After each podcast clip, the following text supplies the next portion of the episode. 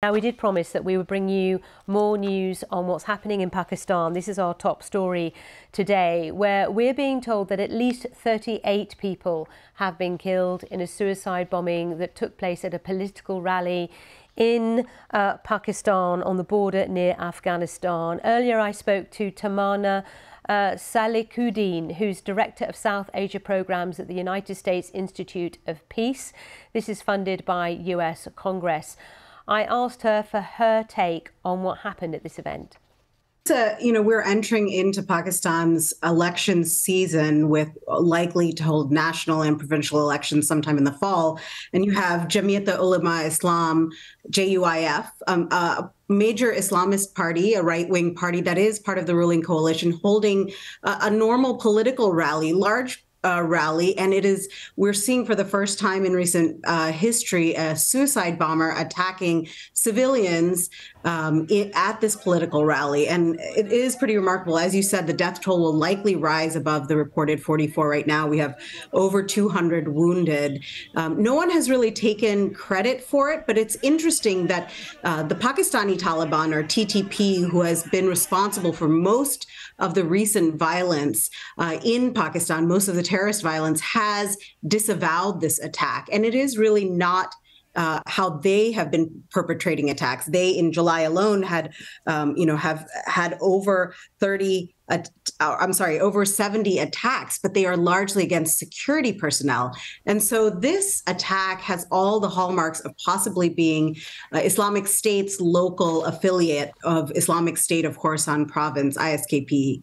They haven't taken any credit yet, but they are active on both sides of the border. And Bajaur, uh, the where this attack took place, is one of the areas from which they draw um, followers. Tamanna, just to make it clear to our viewers, because uh, it wasn't in the introduction there that you're director of the South Asia programs at the United States Institute of Peace. It's something that's funded by US Congress. So you'll be watching this extremely closely, I am sure, because of course it's so politically toxic in Pakistan anyway, with all that's been going on with regards to uh, those who want to be in power and the change of power, etc. There, and for this to happen at the beginnings of what would be seen as a political rally is not a good sign at all, is it? In the run-up to an election, which is expected this year.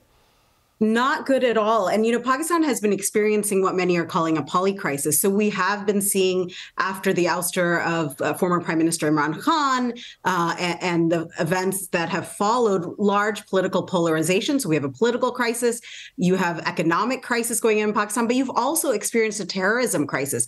But that terrorism crisis was largely focused on the Pakistani Taliban. This addition of potentially Islamic State complicates an already muddy uh, scenario leading up to elections. It also makes much more vulnerable civilian populations who will be gathering in large groups uh, as election season takes off. Well, let's go live to Islamabad now to get the very latest on this. Caroline Davis, our correspondent, is there for us. Caroline, uh, what is the latest? We're being told the death toll stands at around 38. Yes, Sally. So we've also now had confirmation from the police that they do believe that this is a suicide bombing. Uh, yesterday, they said that there seemed to be evidence to suggest it would be. Today, they have now confirmed it. They've said that this suicide bomber used around 10 kilograms of explosive and that there were ball bearings also used in that uh, detonation as well to try to cause maximum death and destruction. And as we know, the death toll is at 38. That number has been changing around, but part of the reason is that um, many of the people who were injured, the local hospitals quite quickly overwhelmed, and some were taken to other areas to receive medical treatment as well. So we now know that there were 38 dead. That's the latest total from the police. Uh, amongst those, there are still people that the police say that they haven't been able to identify. And Sally, we've been speaking to people who were on the scene uh, either at the time when the explosion happened or soon afterwards. You've talked about the chaos, the confusion, and quite frankly, the level of destruction, which has made it difficult for the police to be able to identify some of those bodies. They've been using uh, the clothes, the shoes of those people who were killed to try to do that. Some of those who were killed have already had their funerals. There were images that we've seen since last night uh, of funerals of hundreds of people attending to mourn in the middle of the night after people had been killed in this explosion. But of course, crucially, as you, you, were just hearing, we still haven't heard of any particular group taking responsibility for this suicide bomb. At the moment, that means that plenty of people are speculating about what this was about. Is this about political pressure before the election? Is this about a localised issue? Is this something that's a much wider issue? At the moment, without knowing which group is behind it, it is very difficult to identify that motive. So heightened uh, concern because, as you have said, Caroline, there is hope to be an election, certainly this year. This does not bode well, does it, for how this process will go forward? Yes, so Pakistan is building up and has been building up to this general election for some time. Um, the current government is due and expected to hand over to a caretaker government uh, in August in preparation and build up for that general election. We don't have a date for that yet, but it's expected to be in sort of October, November time as the anticipated time period, according to the constitution in Pakistan. Uh, but the fact that this is happening even before we have a general election date is of concern. Does this mean that political rallies are going to be part of a target at the moment?